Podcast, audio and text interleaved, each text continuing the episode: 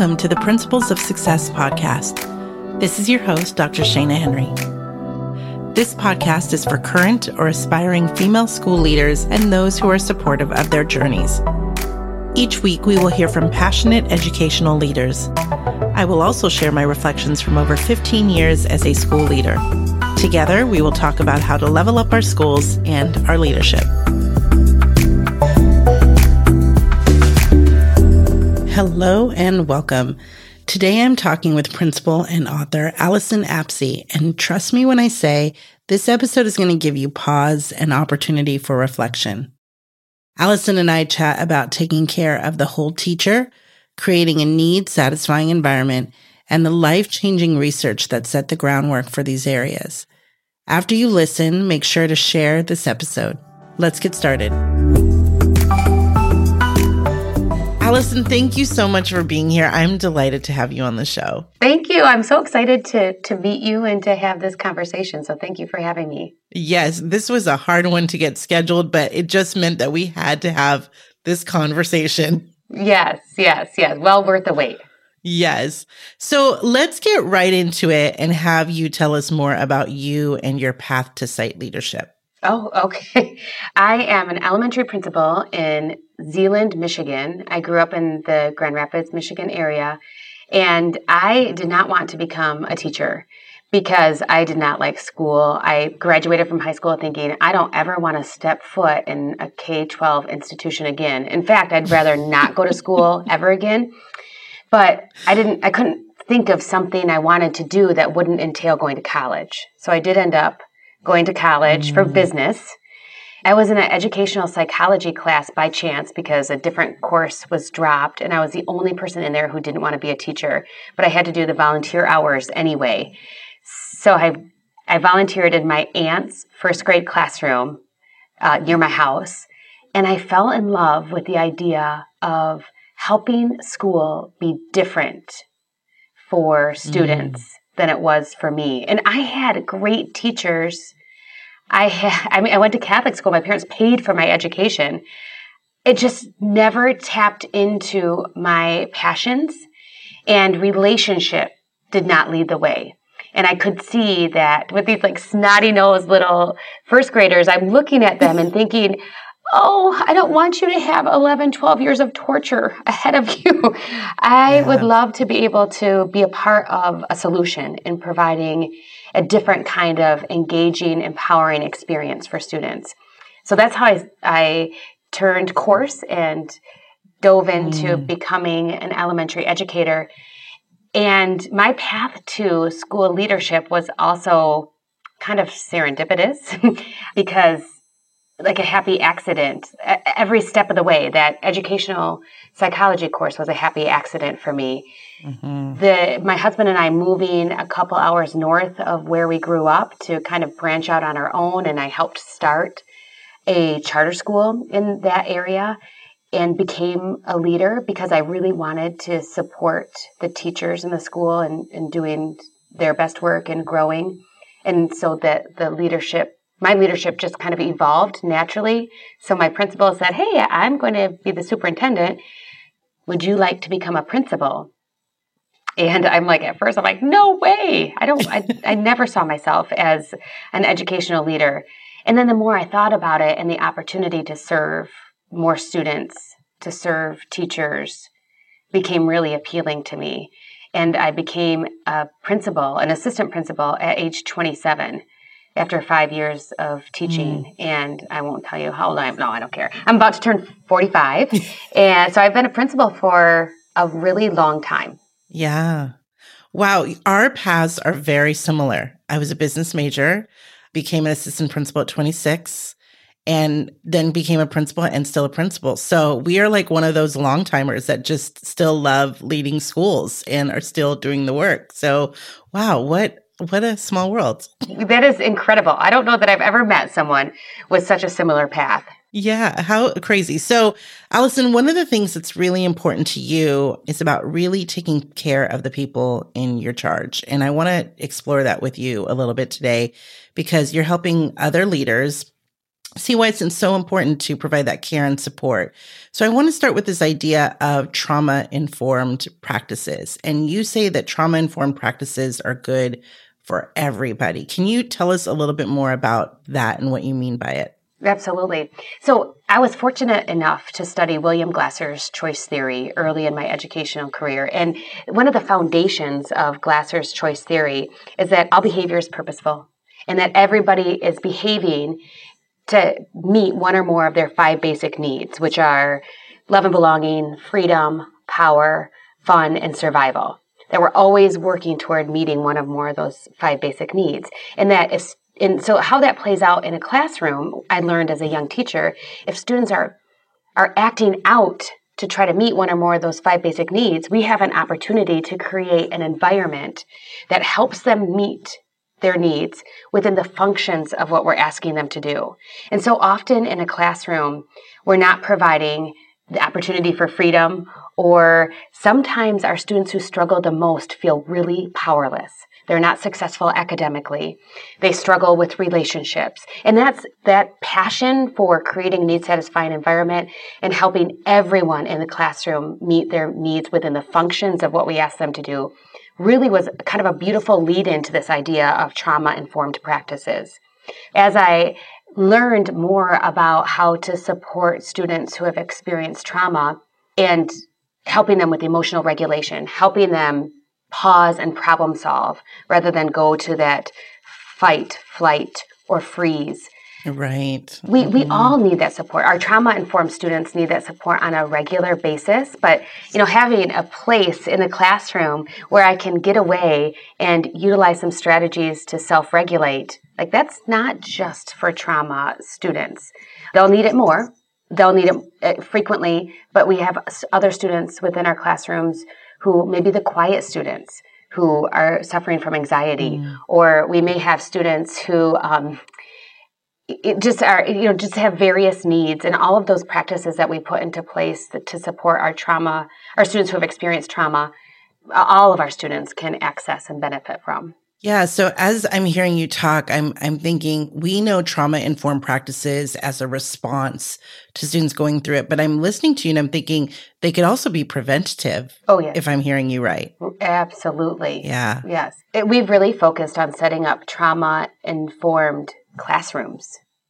So when we look at our classroom environment, just thinking like what might be triggers for particular students, how can we support them with peer to peer relationships? How can we develop trusting relationships with adults when they maybe haven't experienced trusting relationships with adults all their lives? How can we provide them with tools to help with that emotional regulation? How can we give them time and space to process their feelings? You know, I have a I have a little one who will come to the office just needing some support and the first thing I give him is this really like tough putty because like that physical action of working through that putty really helps him calm down, regulate his emotions, and mm. then be mm. ready to problem solve. And we have students with really prickly behaviors. And if we provide them with these supports and with space and time, and if we're consistent with them, we can prevent some of the, the crisis situations for sure. Yeah. And I love that it's individualized at the same time, too. So sometimes we get that list of strategies and we feel we have to make everyone apply to those strategies. But really, it's the other way around, finding what works for each individual person. And, and yeah, that's exactly what it is. And we have this tool belt, but like we exit college with this. I just picture like, you know, like Tim Allen from Tool Time, whatever, like this tool belt of all these things we can whip out and try. But really, trauma informed practices is just putting new tools in all the time based on what our students need. Right. And that tool might help, you know, student B and it might benefit student A or student A might need something we've never even thought of.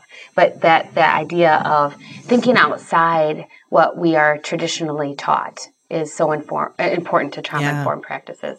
Absolutely. So I want to switch to the the people in the classroom, the teachers, and you talk about taking care of the whole teacher. So what does that mean to you? Well, teachers are people too.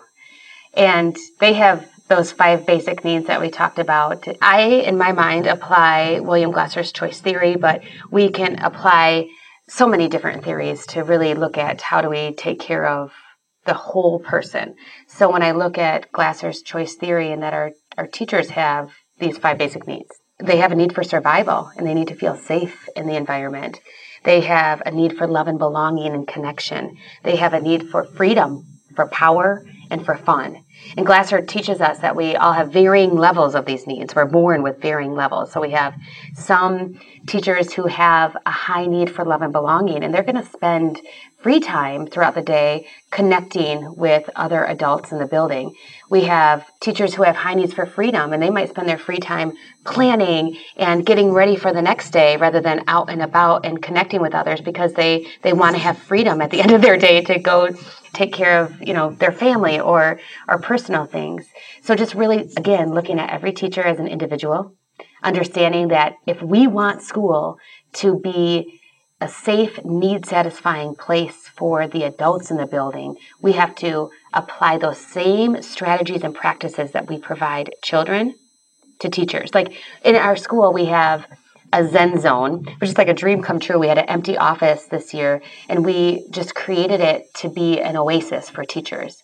So they can go in there, and we have a sign that says, well, with social distancing, there's a capacity of two, but we have a sign that you can put, you know, occupied on the outside, or you can put a friend is welcome if you'd invite another staff member to join in, or if it's open, you know, we have the open sign on the outside, and there's it's a spa like feeling, comfortable chairs, aromatherapy, just a really peaceful, beautiful environment.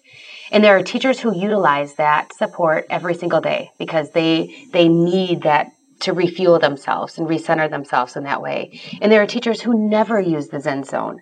But knowing that there is a space there if they need it, like even to make a phone call in a completely private spot, you know, for nursing moms, a place to go and pump, you know, whatever our teachers need, I want to be able to provide that because if, if they're in a need satisfying environment, if they're finding joy in their work, that translates to students. It just it just multiplies it, in their interactions with students. Mm-hmm. Now, the concept of the need satisfying environment. Now, some things we see from our teachers, we we can obviously just see with our eyes what they need. But how are some other ways you find out really genuinely what are the needs of your staff members so that you can respond to that? That's something that I'm working on all the time. Yeah. One thing, and just I think really we need to hit that communication in multiple ways. Mm. One thing that we started last year, and this was really born out of a conversation with teachers. We we do daily check-ins with our students. We actually do it twice a day, and it's through a Google form. And they just check in first thing in the morning and tell us how they're feeling emotionally, how they're feeling physically, and if they need anything. And then we do it again after they come back from lunch in in a conversation with a teacher, one of my teachers said to me, you know, I, I just wonder, like, could staff members use that same kind of check-in? And so we developed a weekly check-in on Monday morning. I send a Google form out that just says, "How are you doing?" and and how are you looking ahead to to the week? And what do you need from me in order to do your best work? And I have teachers who regularly communicate with me via that check-in.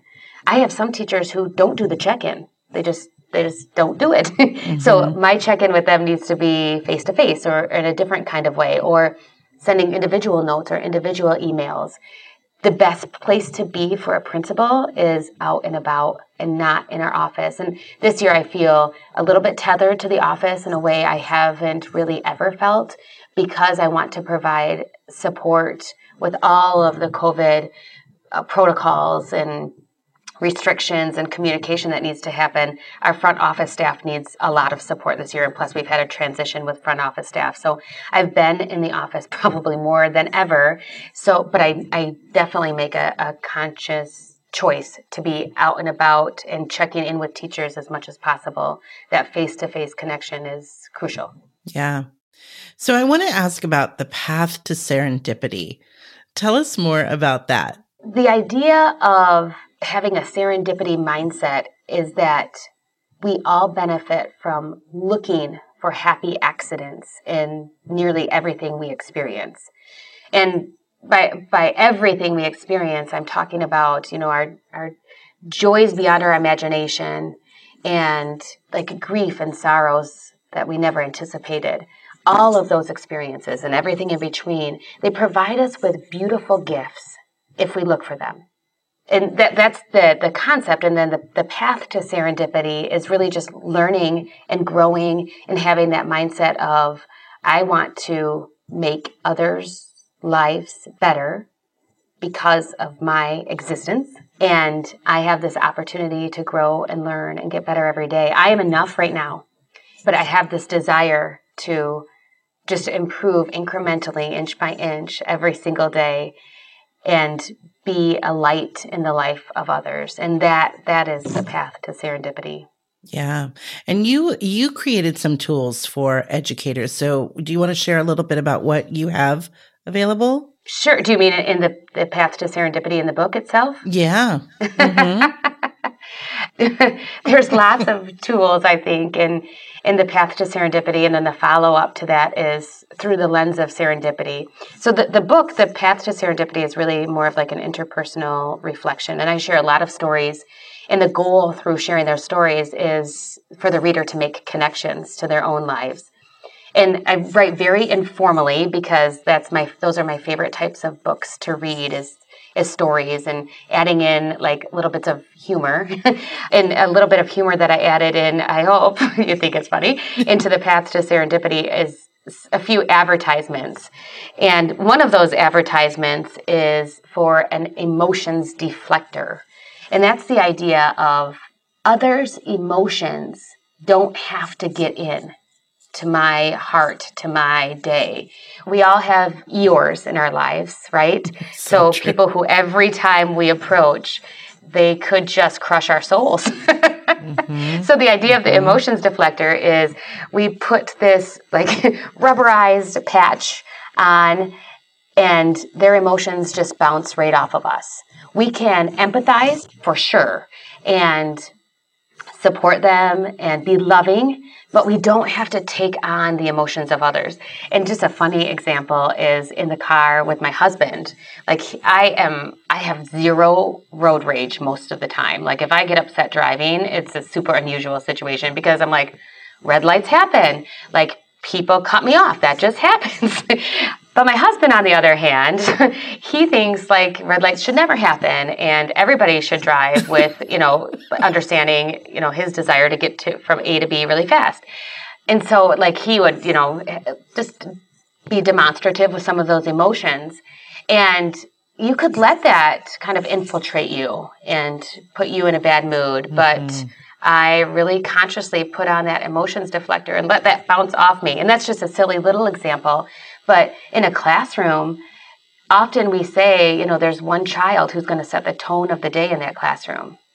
That's turning a lot of power over to one child. Yeah. And if we had our emotions deflector on as adults, could we compartmentalize the the behavior and emotions of that one child and allow ourselves to set the tone for the classroom and the feel for the classroom?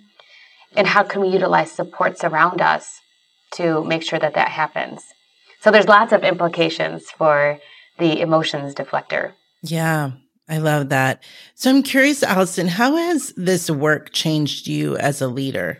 That's a huge question because the person who benefits the most from my writing and reflecting and connecting with educators across the country is me. Mm. I have to practice what I preach. I was so scared because The Path to Serendipity was my first book.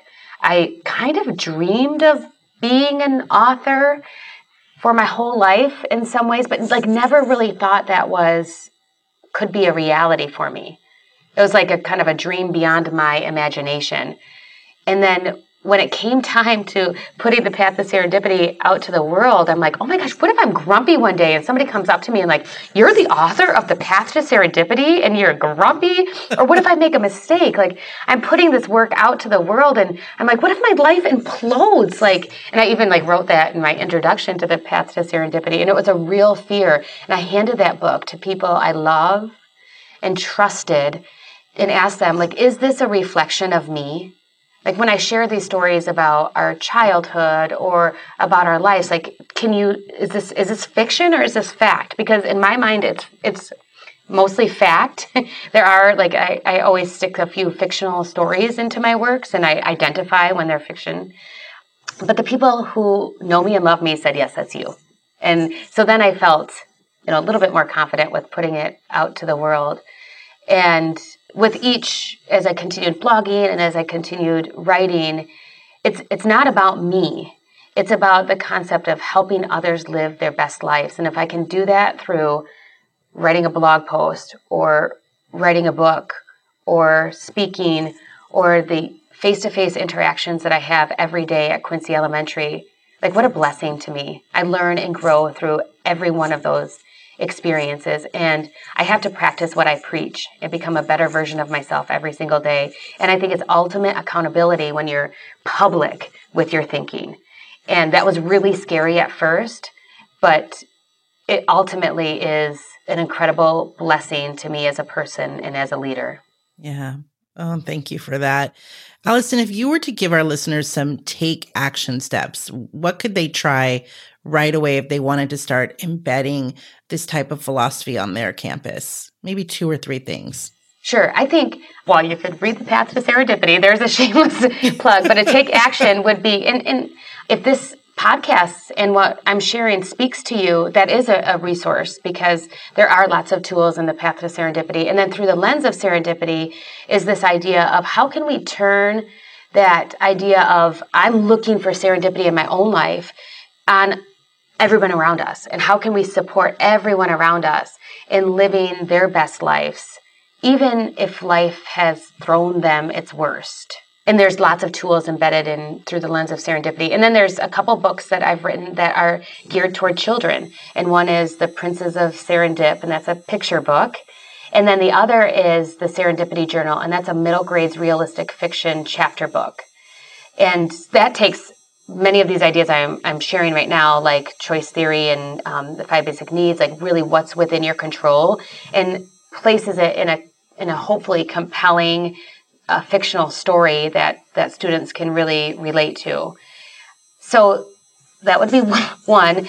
The other is really focusing in on how can I help everyone around me feel like their lives are just a little bit better because I'm part of it. I am struggling this year with the divisiveness and with just really wanting to change the world in so many different ways, whether it's equity, diversity, and inclusion, or it is like this political divisiveness we have. I want to change the world. And it's, it is frustrating because there's so much that's not in our control. But one thing that is in our control every single day is how others feel around us and how others feel about our presence in their lives. And if we just focus in on that, I think we can feel much more satisfied, first of all, and then mm-hmm. obviously have this huge impact, uh, this huge opportunity to make an impact, a positive impact on the lives of those around us. Right. Absolutely. Thank you. So, Allison, one way we end our podcast every episode is with some fun rapid fire questions. So, I have five for you so we can just get to know a little bit more about you as we close out. You game for that? I'm game. Let's do it. I'm ready. All right. Favorite leadership book? I'm going to say Innovator's Mindset by George Couros because that was a sh- kind of a shifting book for me. It really spoke to me I, I don't love reading books that feel like textbooks.